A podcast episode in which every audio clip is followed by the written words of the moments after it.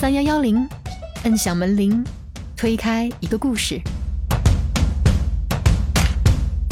我是在体制内里头的一个最自由的、最不安分守己的、最没有政治倾向的，也最不走这个仕途的这样子的一个纯粹的业务型的这样子的一个从业人员吧。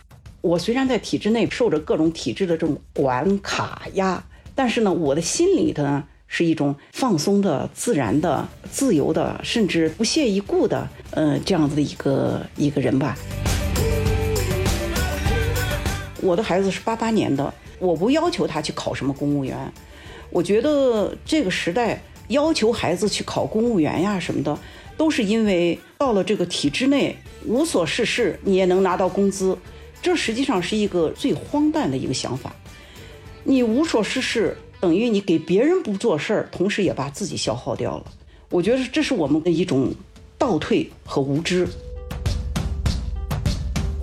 在体制内啊，做艺术的人啊，最痛苦的一件事情是什么呢？每一个领导他都认为他是个艺术家，没有标准。哎，他们哪有审美啊？我为这个事情呢，和我们领导都拍过桌子，摔过鼠标。不干了，这是我在体制内最困惑的一件事情。这件事情有点像体制内的小公务员写材料。那个体制内的个人成长，你要是从那个职务很难成长。你要是成长，你是个扭曲的成长。但是我在纸媒最辉煌的时候，我跟着辉煌过。我把这个文化的含金量，我把它做出来了。我做的是这个，是是领导不可压制的一个事情。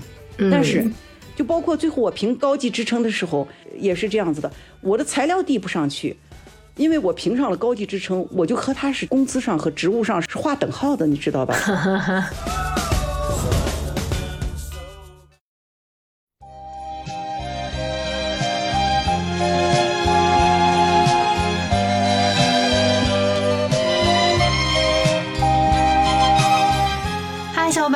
好，欢迎来到我们的播客房号三幺幺零啊！今天是我们副专辑体制内的节目。然后呢，因为今天我日常的搭档雪峰啊，他临时要赶去另一个城市，所以呢，我就在我们今天这位比较特殊的嘉宾他自己的工作室里面就抓了一个搭档。然后其实也是我们主专辑上一期的嘉宾啊，他叫西西。然后我们先请西西跟大家打个招呼。嗯，大家好。然后这个能够当凡凡老师的搭档，我特别的荣幸。对，然后我们今天的嘉宾呢，算是我们体制内这个专辑最年长的一位嘉宾了。嗯，今年六十五岁的段老师，退休前呢是在体制内的一家出版社做美术编辑，然后现在呢他是开了一个雪山书屋在新疆的喀纳斯。其实我哎一直很想问问我们单位那些快退休的大哥大姐哈，他们对体制内的真实看法和认识到底是什么样的，跟我们年轻人有什么不同？但是呢，碍于工作关系，那肯定不好直接问。然后正好呢，因为好奇段老师的书屋，所以呢就邀请段老师来跟我们聊播客。结果没想到段老师呢正好是体制内出身，而且有很多有趣的经验和经历愿意跟大家分享。所以呢，我们的提纲呢就果断的换成了我们体制内这个专辑的提纲。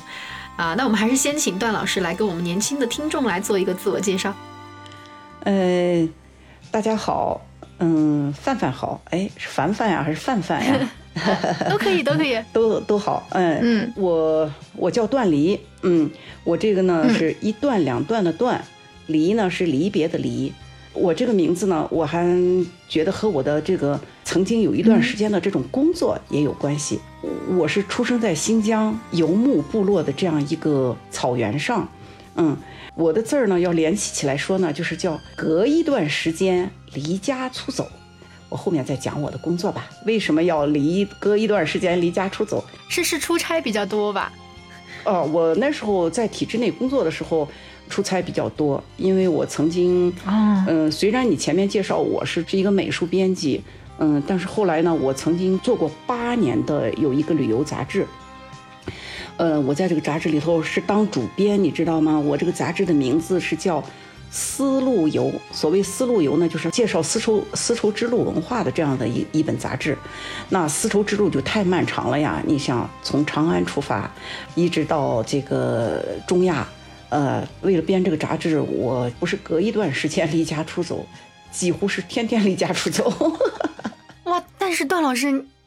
其实因为听众现在知道您已经退休，所以大家可以推算一下，往前看您在编这本书，每次出去啊需要那么多个地方踩点的那些时候，我觉得可能是在我们国家的旅游业可能都还没有发达到现在这个程度，然后旅行对很多人来说是件特别奢侈的事情，可能您这个工作是很多很多人向往的吧。其实，嗯，至少是觉得好像是，呃，没有面朝黄土背朝天吧。嗯，至少是我们是坐在办公室里头，因为我们今天谈的主题是说在体制内啊。嗯，我实际上我是在体制内里头的一个最自由的、最不安分守己的、嗯，最没有政治倾向的，也最不走这个仕途的这样子的一个纯粹的。业务型的这样子的一个从业人员吧，我虽然在体制内受着各种体制的这种管卡压，但是呢，我的心里头呢是一种放松的、自然的、自由的，甚至不屑一顾的，嗯，这样子的一个一个人吧。因为 我们所学的专业不同，因为我是个画画的人，嗯，在单位上呢，虽然是把自己的创作能力施展不开吧，至少我在家里头还是比较自由的。哎，呃，其实因为我是五十三岁退休的，嗯，我为什么没有挨到这个六十岁的这个年龄呢？我本来应该是六十岁退休。哎，您是女士，应该是五十五岁退呀。但是我是这样子的。我退休前呢，因为我的专业比较过关嘛，评上了一个正高级的职称。那正高级的职称呢，就说可以到六十岁。哎呀，我我连五十五岁都挨不到了。我五十三岁的时候呢，强烈要求要退休。为什么呢？嗯，说体制内有很多的问题吧，但是体制内还有最幸福感的一件事情呢，月月的工资都能够保证，而且呢，我高级职称的工资也是到了顶头了。我不可能再有比高级职称还要更高的这个工资了，已经没有涨了。我就觉得已经太满足了，我还在那儿混什么混呢？嗯，我 我就哎呀，强烈强烈要求退休。懂了，懂了，懂了。后来呢，还有一个呢，就是因为我们是一个出版单位嘛。就每天要看读书、看报，要学习，组织起来念报纸，我这个受不了。啊，他们经常念报纸的时候，我都在旁边说：“哎呀，我也认识这些字儿，你不用念，他们念的又不标准。”哎，我有一次我在会议上，我提出我说我们一人念一段行不行？后来该我念的时候，我就本来是应该念两千字，我啪的就两百字儿念过去了。他们谁都没发现，其实他们都没有发现。呃，人家说：“哎，你怎么这么快念完了？”我说。你们听进去了没有？哦哦，好，下一个就下一个念，然后大家还给你鼓掌呢。所以我就我就我就觉得太浪费我的生命了。我虽然已经五十三岁了，我不能再耽误了，我就。要求退休了啊，明白了。有些时候你在那体制内哦，你自寻快乐也是很容易过去的。嗯，好吧，那我们现在就从我们的正式的问题清单这儿开始。好，那就是第一个问题，段老师，您对“体制”这个词哈，总体是一个什么印象？如果用三个词来形容，或者你觉得有没有什么一个你想讲的故事是什么样的？呃，我我对体制的理解是这样子的一种，过去我们。所有的人都在体制里头，这个是有社会保障的一个这样子的一个概念。我现在退休了，你看我有退休工资，有社会保险，而且我有公家给我分的房子。嗯，哦，好像觉得呃，我还是享受的这个社会主义的这种优越性的。呃，就是您是哪年参加工作的呀？我是七五年高中毕业，一九七五年，嗯。高中毕业以后呢，必须是要上山下乡，你知道吗？啊，就是接受贫下中农的再教育，或者是接受工人阶级的再教育。嗯，我那时候呢，就是到了阿勒泰有一个矿，叫个云母矿，我是在矿井底下工作了三年，就是原始的那种开矿方式，就打那个炮眼儿，把炸药放到炮眼里头，爆破完了以后呢，就清那个矿渣。我是经历过这个年代的。而后呢，高考恢复以后上了四年学，四年学毕业了以后呢，我就算是有幸的分到了出版社，嗯，八二年，对，八二年分到了出版社，这就算是正式工作了嘛。哎呦，就觉得哎呀，自己好幸运呀，能有这样子的一份工作哦，风吹不着，雨晒不着，也不用下矿井，也不用有什么没有任何危险的这样一个工作嘛。包括我的父母都觉得，哎呀。我的女儿终于嗯做上了一份体面的工作，而且是个文化单位啊，就是那时候我就觉得很满足的，嗯，是这种工作心态，嗯。我我我明白了，所以您可能对体制的这个印象，它其实是留在您最初的那种记忆里边，不是您接近退休的时候的这些印象。对对对。像比如说刚才您说到您重新回到大学读书的，之前有过三年的上山下乡，然后去当了云母矿的工人。嗯，我不知道您对现在的年轻人的了解多不多啊？但是现在的年轻人他们在选择职业的时候，如果一旦有谁知道自己的职业可能会发生这样一个几年的断裂，再重新回。大学读书对他们很多人来说是一件蛮不可思议、蛮不敢去尝试或者挑战的事儿。所以，哎，其实我觉得你们有过那一段经历，所以您可能体会到的人生百态就更多，也会对您后来的一些工作有很多，我觉得可能也许是正面的影响，是吗？嗯，呃，就是实际上，嗯，你在这个工作过程中啊，你遇到再大的困难哦，你就想，哎呀。矿井底下工作的时候，更是觉得暗无天日，哪有希望啊？嗯，现在现在你看，我觉得还算是一天比一天好吧。当然，我不会拿我的经历去要求我的孩子也和我要一样的这种心态。我，你像我的孩子是八八年的，我不要求他去考什么公务员。我觉得这个时代要求孩子去考公务员呀什么的，都是因为他的家长仰视过这个公务员，会觉得哦。到了这个体制内，啊，你就可以无所事事，你也能拿到工资。这实际上是一个人的一个最荒诞的一个想法。你无所事事，等于你给别人不做事儿，同时也把自己消耗掉了。我觉得这是我们的一种倒退和无知。我们那时候在工作中啊，是一个积极向上的一种工作心态。比如说，别人要给我说你来做一个封面，我会把这个封面拿出五套方案来，让作者。来选，就是尽心尽力的去做，而现在的不是这样子的。当然，现在的工作方式也不一样，它可以电脑里头变出个一百种吧，但是那一百种毫无创意的一种东西，他希望付出最简单的劳动，获得最丰厚的这种回报。嗯嗯嗯，每个人的想法不一样。为什么会现代人会想着哎付出最少的？他觉得这是呃，他觉得这是他的一种智慧。他会觉得我们很傻，他会觉得你你没有必要去。当然，我现在如果要让我重新工作的话哦，我可能也不会像过去那么努力的去做，嗯，呃，但是也可能是我们那个本性难移吧，哎。你会努力的 做，我觉得我在书里面，我觉得。呃，一直觉得老板是做做做做做事情做的最多，吃苦耐劳，然后去的最早，回来最晚，永远是活干最多的那个人。我我是这样来看的，可能就是一种热爱，就是您当年刚刚你说考上公务员的人哦，他是通过某一段时间的这种打拼，得到了这么一个职务。其实这个岗位并非他热爱的，可能是他爸爸妈妈喜欢的。可能是他爷爷奶奶期盼的，所以他对这一份东西哦，他觉得，可能没有你那种珍惜感。嗯，对对，我觉得是没有。包括我现在，我们我们也有很多的事情要要用这些公务员去跟他们打交道呀，但是他们的那种工作状态完全不是这样子的。我说一个体制内的，呃，你没有问到，但是我很想说一个这个，我想的你也可能问不到这个啊。哎，您讲。嗯，在体制内啊。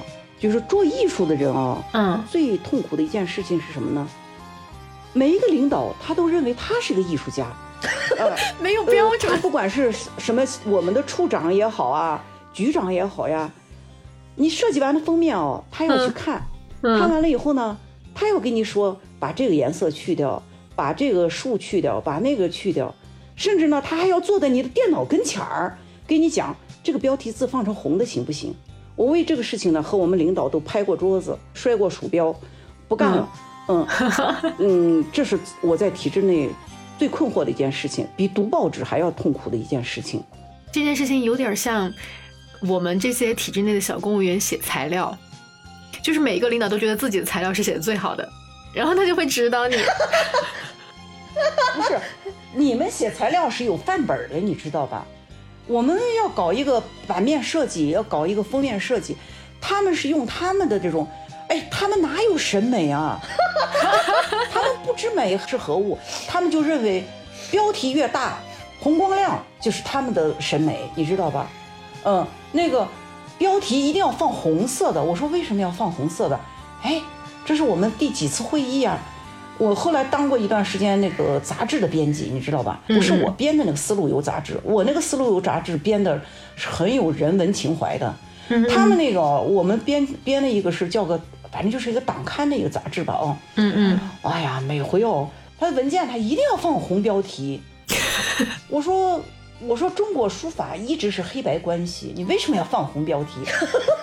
我不敢跟领导这样。呃，他就说，哎，你放个红的没事儿。我说啥叫有事儿没事儿？要不然你来当编辑，你来当美术编辑。领导肯定还觉得你怎么那么多事儿，叫你换你就换嘛。对对，虽然是党指挥枪，我就不能让他指挥我的鼠标。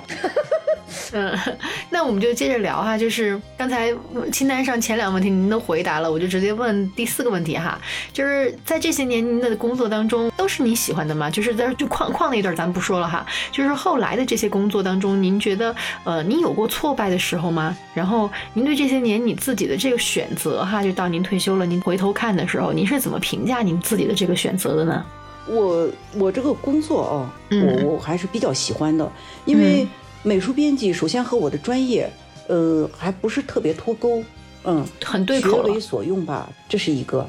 再一个呢，在这个这三十年的这个编辑生涯里头啊，我不断的在提升自己，我没有觉得我走下坡路，嗯，这也是我自己比较满意的一件事情啊。虽然我在这个工作中，比如说和领导的关系一直处的不是很好吧，但是这些根本就没有影响到我，过去了就过去了，我根本就。嗯，不屑于考虑，他们就不在我的这个人生范围里头了。对，明白。呃，也不存在什么如意不如意。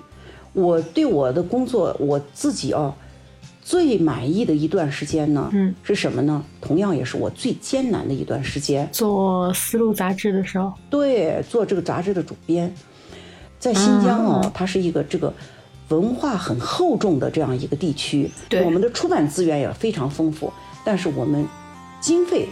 又非常的欠缺，因为新疆这个地方呢，它不是像内地，像你们，我们把你们叫内地，你们改革开放比较早，市场经济进入的比较早。九十年代做杂志的时候，你如果没有广告，没有发行市场，那你是举步维艰的。嗯，而我又在新疆这么边远的一个地方，又做这么一个文所谓的有这个有文化含量的这样一本杂志，嗯，印刷又是彩色印刷，成本很高的。哎呀，我四处化缘，到处去，为了节省这个编辑的力量，呃，呃，广告也就没有拉不上，一次一次被广告公司欺骗，说你给我登上，我会给怎么样怎么样的，最后我也给他登了封面封底，把最把最好的版面都给他们，最后一分钱广告也没收回来，等等这样的事情我都经历过，还能这样？嗯，但是呢，我为了编这个杂志，我走过了新疆的三山两盆地。天山南北，嗯，昆仑山上下，阿勒泰里里外外，这个是对我来说是一个人生的一，我自己觉得是我的一个财富。虽然那时候我特别艰难，而且那个时候啊，是我孩子上小学、上初中的时候，嗯，压力很大。嗯，孩子爷爷奶奶管着，我也有幸碰上了一个很好的公公婆婆，他们特别支持我的事业，包括我的先生也非常理解我。甚至有些时候，我和他两个人一块到南北疆去采风。那段时间，我先生他为了坚持自己的绘画道路嘛，他就到北京就北漂了嘛，就成为一个自由自由画家。他就觉得我做的这个事情非常值得，我就和他两个人一块去到喀什去采风啊，到阿勒泰去采风呀，都是我和他两个人一块去。虽然我进过沙漠，上过这个五千米以上的这个帕米尔高原。哎，各种交通工具都坐过，拖拉机呀，什么夜班车呀，毛驴车呀。那时候新疆连高速公路都没有的年代，嗯，但是那个时候每出一本杂志，就像我又孕育了一个孩子一样的哦，就觉得，同时我那个我那个杂志呢，嗯，同时我那个杂志很快就得到了社会的认可，啊，我也就在那个时候呢是小在出版界小有一点名气，哇，我就是觉得。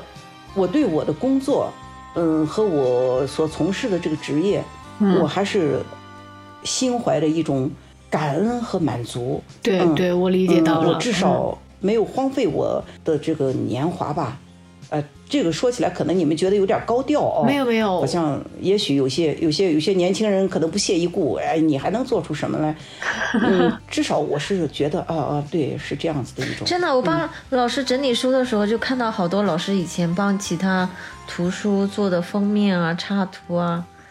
哎，我那时候还挺惊讶的。哎，我那时候还能画的这么好。对，画的特别好。我现在好像哎都画不出来。我觉得做做做做您这行有一个特别好的地方，就是，呃，你们是可以有作品保留下来的。我总不能以后跟 跟别人说，你看我写了多少篇材料，你看我材料写的好吧？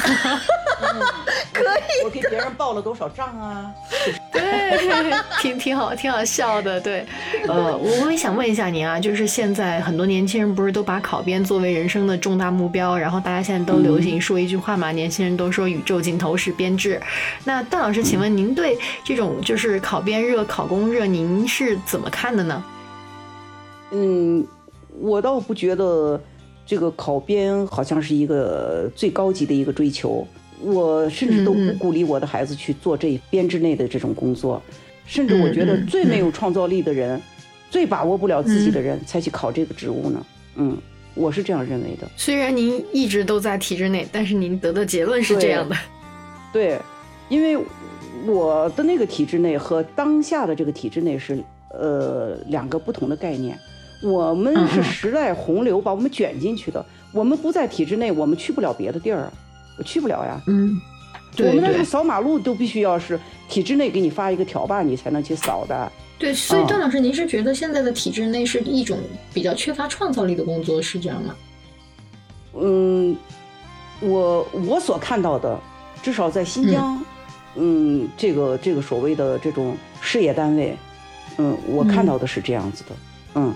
为什么热门这么这么热门？体制内哦，实际上呢，这些真正考公务员的人未必他们真的喜欢这个工作，有些时候可能是迫于家庭，嗯，呃，有社会保障，是这样的，嗯，哎，但是我觉得每个月拿那么辛辛苦苦的一点钱，你知道吧？现在体制内他那个钱也就是那么干巴巴的工资呀，可能你们那边内地的体制内比较比较丰厚一些吧。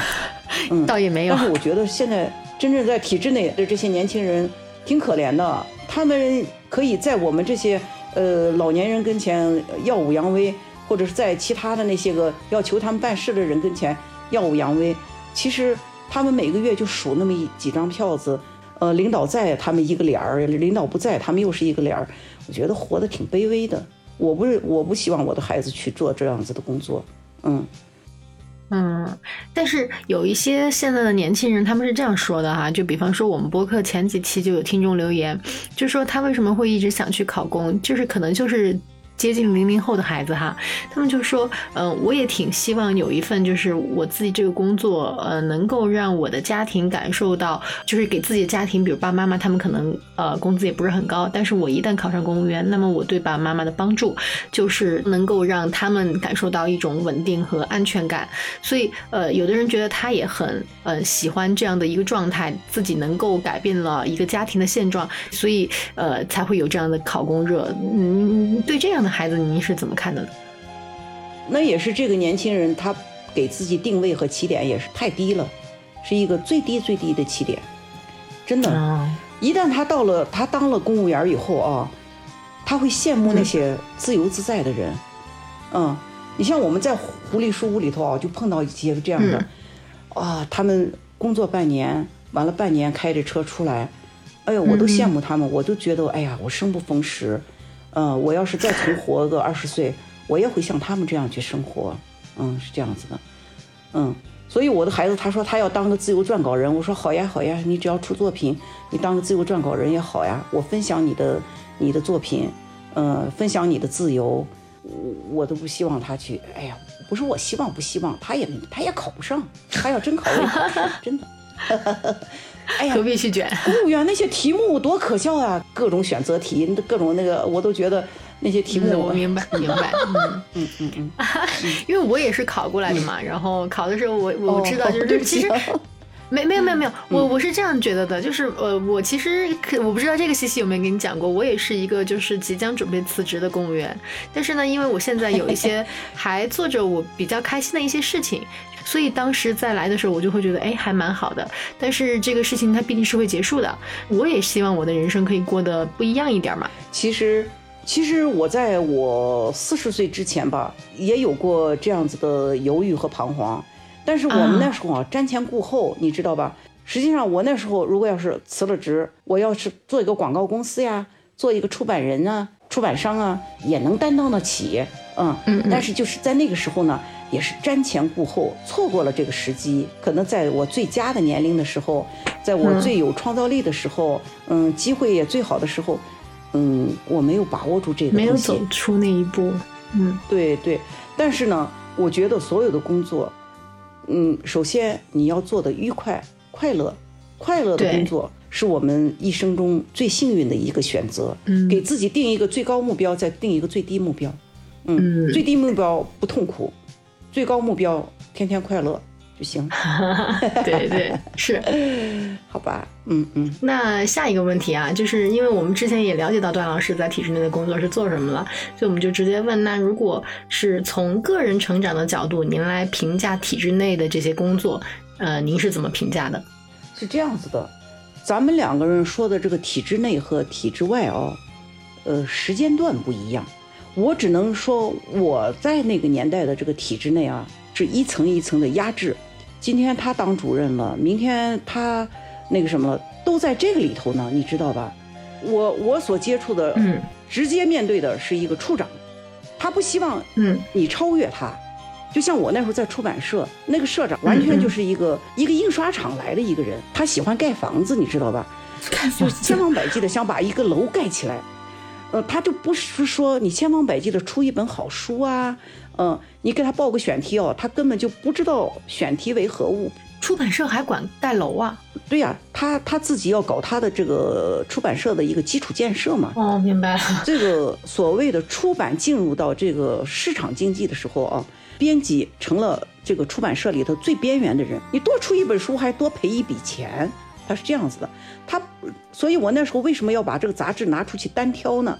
我我自己我自己来找钱，你出版社不给我一分钱，我我硬是这样扛了八年。但是我在纸媒最辉煌的时候，我跟着辉煌过。我思路有我的这个起点很低，但是呢，我把这个文化的含金量我把它做出来了。啊，我至少在那个时候，我在我的杂志里头谈到了楼兰文化，啊，谈到了玉石文化，谈到了佛传文化。谈到了丝绸之路文化，我觉得这个东西，作为我是一个搞美术的人，是一个并不在这个研究体系里的这样一个人，我能把它能把它呈现出来，我觉得这是我的一个文化积累和一个文化贡献。嗯，我做的是这个，是是领导不可压制的一个事情。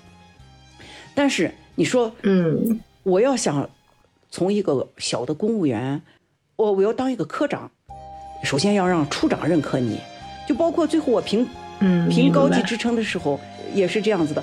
我的材料递不上去，他就说你评这个职称干什么？呃，评了职称，这个评聘分离，你就是评上了高级职称，你也是工资不能兑现。对，我就觉得很奇怪，因为我评上了高级职称，我就和他是在那个工资上和职务上是一个是划等号的，你知道吧？嗯嗯，所以所以这个。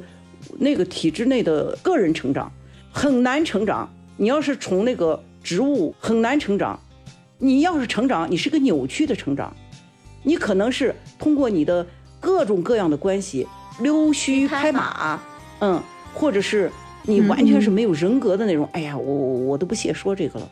我们那个年代是这样子的，当然今天是怎样我不知道。你像你刚才说的，在外企。他希望你成长，嗯，天天给你培训，希望你能成为一个独当一面的人。在我们那个体制里头，害怕你独当一面。你独当一面，他干什么去呢？他说这个标题是红颜色，你说不行，我必须放成黑颜色，他就没有话语权了呀。啊，你不就蔑视他了呀？是不是？我知道，我知道。所以我觉得，在我们那个体制内，你很难成长。你的成长是各种各样的，在那个逆境中成长不起来的。我是得不到，我没有得到成长。我在我们那个单位啊，所有的领导都出过国，都去看过各种什么法兰克福书展呀，各种各样的。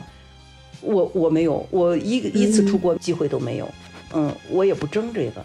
嗯，这样的。我明白，明白，我我知道，就是您所说的这种扭曲式的成长，就是有些人他能成长起来，但是您把这种成长付出的代价视为一种扭曲。其实我我非常能够理解您说的这个话，因为其实呃，咱们也都见过一些嘛，嗯，这个是，呃呃，这种扭曲，我宁可不成长。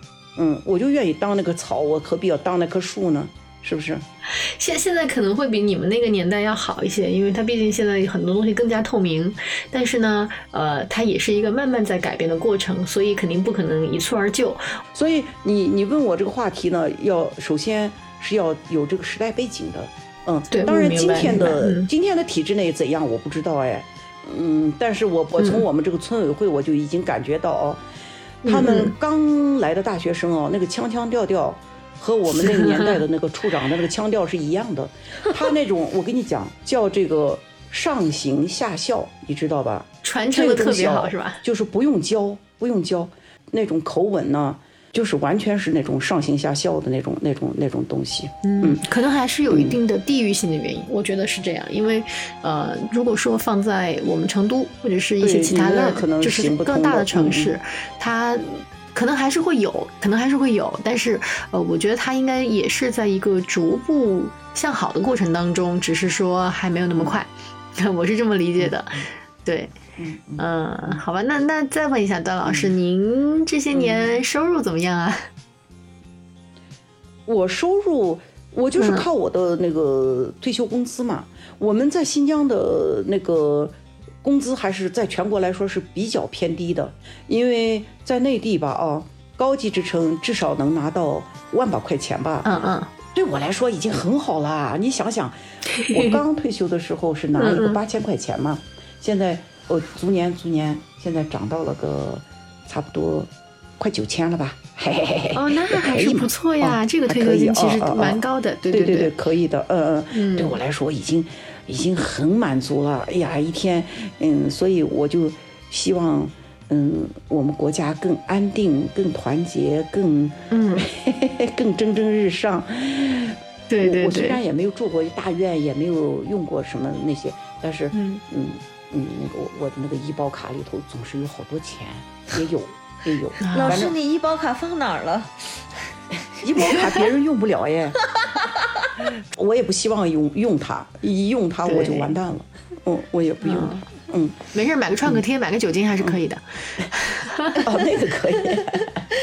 嗯，其实还是蛮高的，因为我们现在就是，比如说我们上上期嘉宾嘛，是一个咱们成都一个一九九九年出生的小公务员啊，然后呢，我们就问过他，他是真正把他自己的收入说出来了的，就是他现在就说他是一个月九千九百九十九块，哎，就是一万块钱嘛。啊，那他九九年的他都拿这么高哎，我是嗯五、我是五七年出生的人哎，我六十多岁，比他大了一倍多了。呃，但是呃，他的就是这种是因为在职的工资嘛，然后您是退休，因为因为其实退休的人员在比如说他的那个所在的单位啊，呃，是会比他的薪资要低很多的，就是说，呃，他们单位可能呃普通的退休的人员，如果他是一个七七级或者更低，那。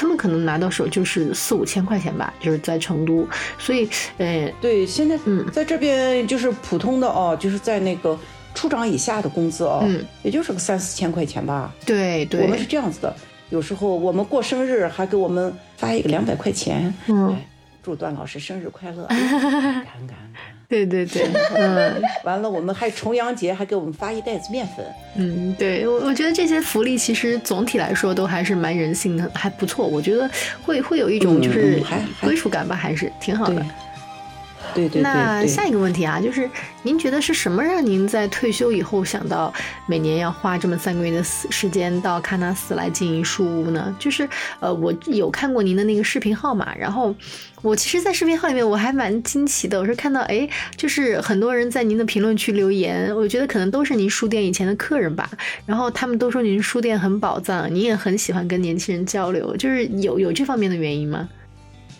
嗯，其实，哎呀，我我不是前面说过吗？很多事情哦，嗯，是命运推着你去这样做的。其实我在退休以前啊，根本就没想过。完了退休以后呢，又鬼使神差吧？哎呀，这个用词儿也不当。嗯，反正就是又 又又搞了这个书屋，因为一些渊源，所以有对。而这个书屋呢，又是我特别愿意投入和我愿意乐在其中的一件事情。嗯。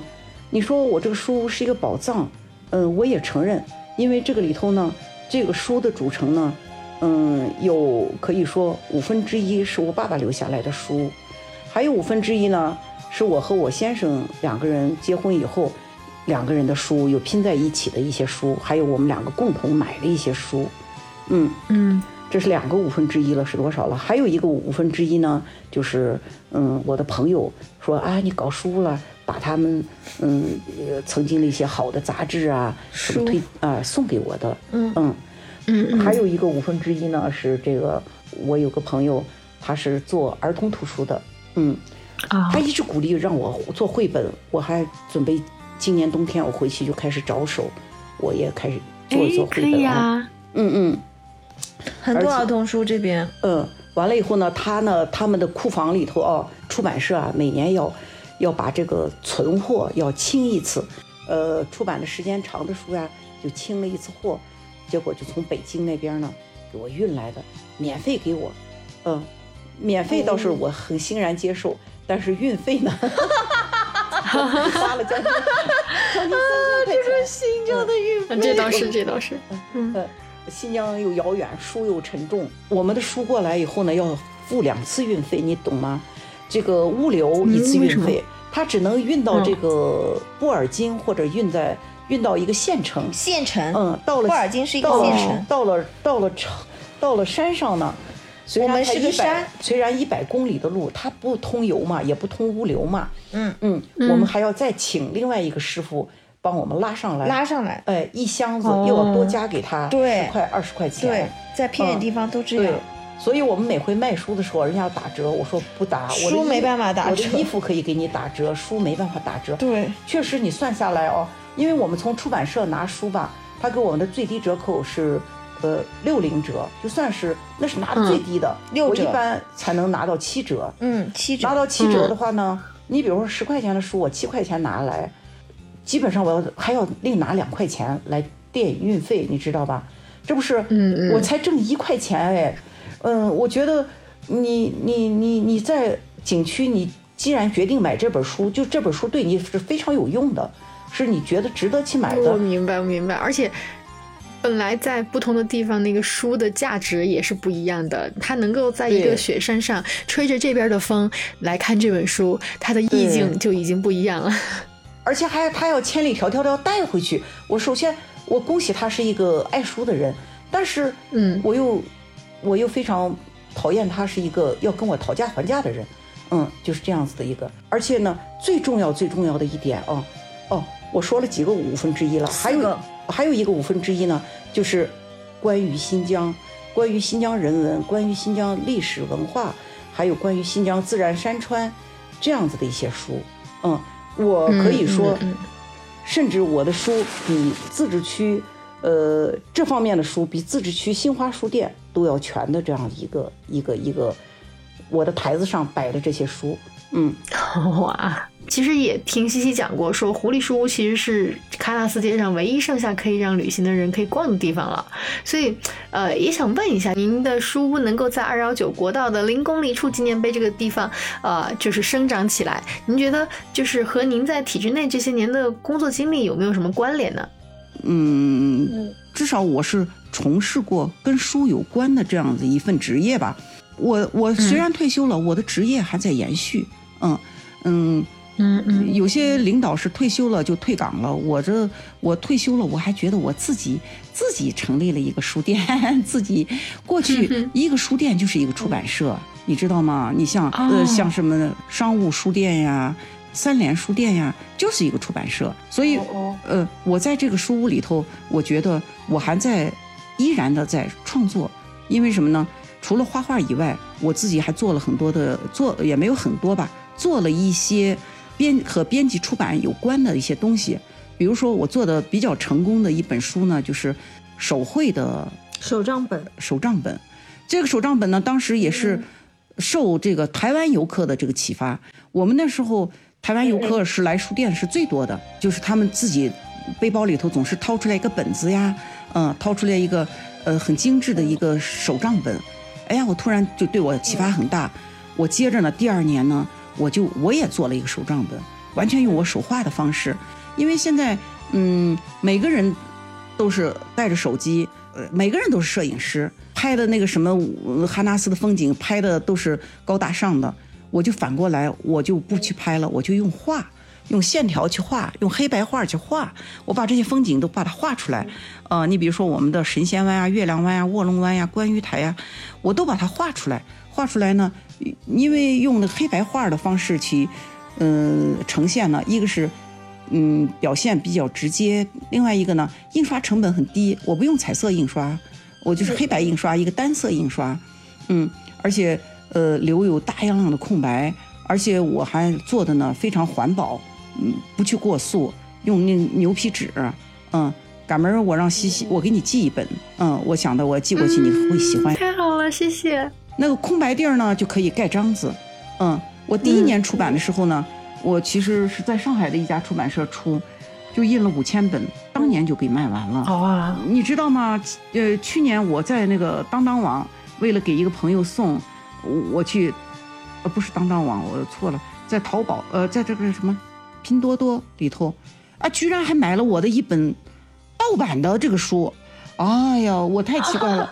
他们并没有那种用原始印刷的方式，它复印的。我有一一部分呢是在牛皮纸上头印的，因为牛皮纸的这个颜色呀很接地气，嗯，而且呢还有一个非常返璞归真的那种感觉，而且把我那个黑白线条画呢也印的都吃在纸里头，非常好，特舒服。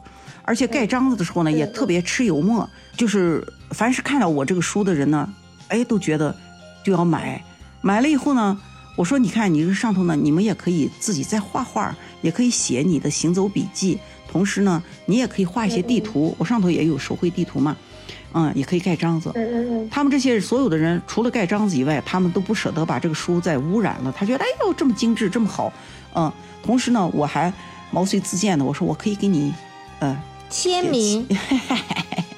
原作者签名，那我也要签名，我也要签，我还没签呢，简直是凑热闹。完了以后呢，给人家签上名。我说，你看，虽然比别的书贵一点，但是物有所值啊。你看有原作者的签名，哎，嗯，也是我们本书屋是那个独家销售呀。哦，他们都特别高兴，啊，买了一本又一本，还给朋友送，嗯，等等，甚至呢，还有一些夏令营啊，就是那种。这个团队庞大到什么程度啊？三十个孩子，三十个爸爸，三十个妈妈，嗯，可以来二十个奶奶，十个爷爷。你一这一算哦，这个小团队就将近一百人，哇！你冲进我书屋来哦，简直是那个。幸亏我的屋顶非常高，我是个七米高的一个一个房间，非常高。除了这个平面他们站不完哦，那个反正是。吵得我都要，我恨不得掉到房梁上去。而且我的房子是一个尖顶的房子，像个教堂一样的，特别好。我那个房子，嗯嗯，明白。哎呀，好想来看一看呀！你明年来吧。现在就不要来了。对对。嗯，你带着你的孩子看星空，完了后呢，你带着你的话筒来采访。好，哎，我觉得可以。嗯。还有，你说我的书屋是个宝藏，的确是这样子的。我在书屋里头呢，还做了很多的这种手工的东西。呃，西西给你看了没有？画的衣服，把个旧衣服，把它就是又把它。明明是老师画的，偏要说是我画的，你看看，搞得我每次都不好意思。就假装是你画的嘛。我就觉得其实挺有意思的，就是也也也可能是因为您跟书的这些关系吧，所以这么多年了，然后最后呃退休以后还是回到书上边儿。你们要以书会友，知道吧？嗯，对对对，是这样的。我觉得这个出发点就挺好的。嗯，那那下一个问题啊，就是想问一下段老师，就是呃，您对现在正在选择未来工作的这些年轻人，最后有没有什么建议或者嘱托呢？哦，这个这个我哪有资格去嘱托别人呢？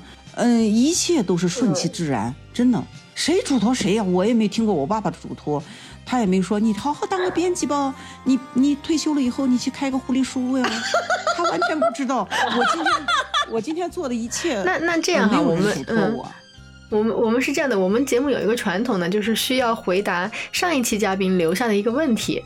但是呢，上一期嘉宾留下的问题，我觉得，嗯，我还是留给再下一期嘉宾吧。我我更想让您回答的是我们第一期来的嘉宾他提的问题，就是如果不考虑任何的客观限制，您最想要的生活是什么样的？嗯，就是健康快乐，嗯，有一个美好的家。哎，我们小时候有一个歌，我不知道你们听过了没有，就是嗯，刚才发的那个我听过了。你听过哦？哎，西西还说他没听过，他不是我刚你还大。发给他的，呃我就是刚听过，之前没听过。嗯，那个应该是你们那个年代的童谣，对。对我们没就是听过我想要个家，是一个温暖的家，是一个叫什么？嗯，我就觉得，我突然想起那个旋律，嗯，哎呀，怎么唱我也不会了。就是不用有太大的花园，但是呢，呃，花要有，然后不用有太大的房子，但是哎，要冬天暖，夏天凉。我我刚才因为听了三遍，就记得这几句。呃，就是就是你你说我想要的生活，其实就是这样的。其实随着年龄的越来越越越大，肯定我就又从书屋又回归到家庭嘛。我我就希望过这种更平静、更祥和、更喜乐，嗯，更安稳的这种生活。嗯，嗯，明白明白。没有，我觉得反正段老师的这种生活方式，自己能够退休了，然后到山里边儿，呃，开一个这样的书屋，也是应该很多人他们希望自己退休之后能达到的状态。只是现在我们卷在不同的地方嘛。段老师应该知道什么叫卷吧？就是年轻人的那种所谓的奋斗啊、可能这个东西对我们来说还很遥远，但是很多很多人的目标就是能够像段老师这样，呃，有一个书屋，然后放一些自己喜欢的书，然后有自己喜欢的。如果是我，我就会觉得啊，我一定要像段老师一样卖那种民族风的衣服，各种好玩的首饰。但是呢，可能可能有些人就不一样，想的就是，嗯，我店里一定要卖点咖啡。所以我觉得，嗯。拥有一个书屋吧，可能就是很多人都希望的退休生活。所以，段老师，其实您蛮幸福的，真的。我在我的生活里头和我自己所做的这些呃事情里头啊，我还尽量尽量的想传播一种美，嗯，包括我选的衣服，我还是想把我的品质和它的质感，还有它的设计理念，还有它的这个穿搭风格，我还是想传递给那些买我衣服的人。嗯，因为我觉得我从我开始学习美术，呃，有这个美的理念的时候啊，我觉得我还有一份责任，包括我给别人奉上煮的这一个奶茶，我要选择的这个壶，我要选择的这个杯子，啊、包括底下的垫的这个底盘儿，我都要有一种形式感的一种呈现。在你这个倒出来的茶的那种那个一瞬间，感受到的那种暖的感觉，嗯有味道的感觉，给你那个丝丝入扣的那种东西，我觉得这种传递哦，是一种潜移默化的。您的书我一定要来逛，一定要来。对，啊、那好吧，好吧那我们最后呢，还是请段老师给我们的下一期嘉宾啊，就是我们的传统要留一道题目，呃，下一期嘉宾必须作答的。然后段老师，你准备留什么题目？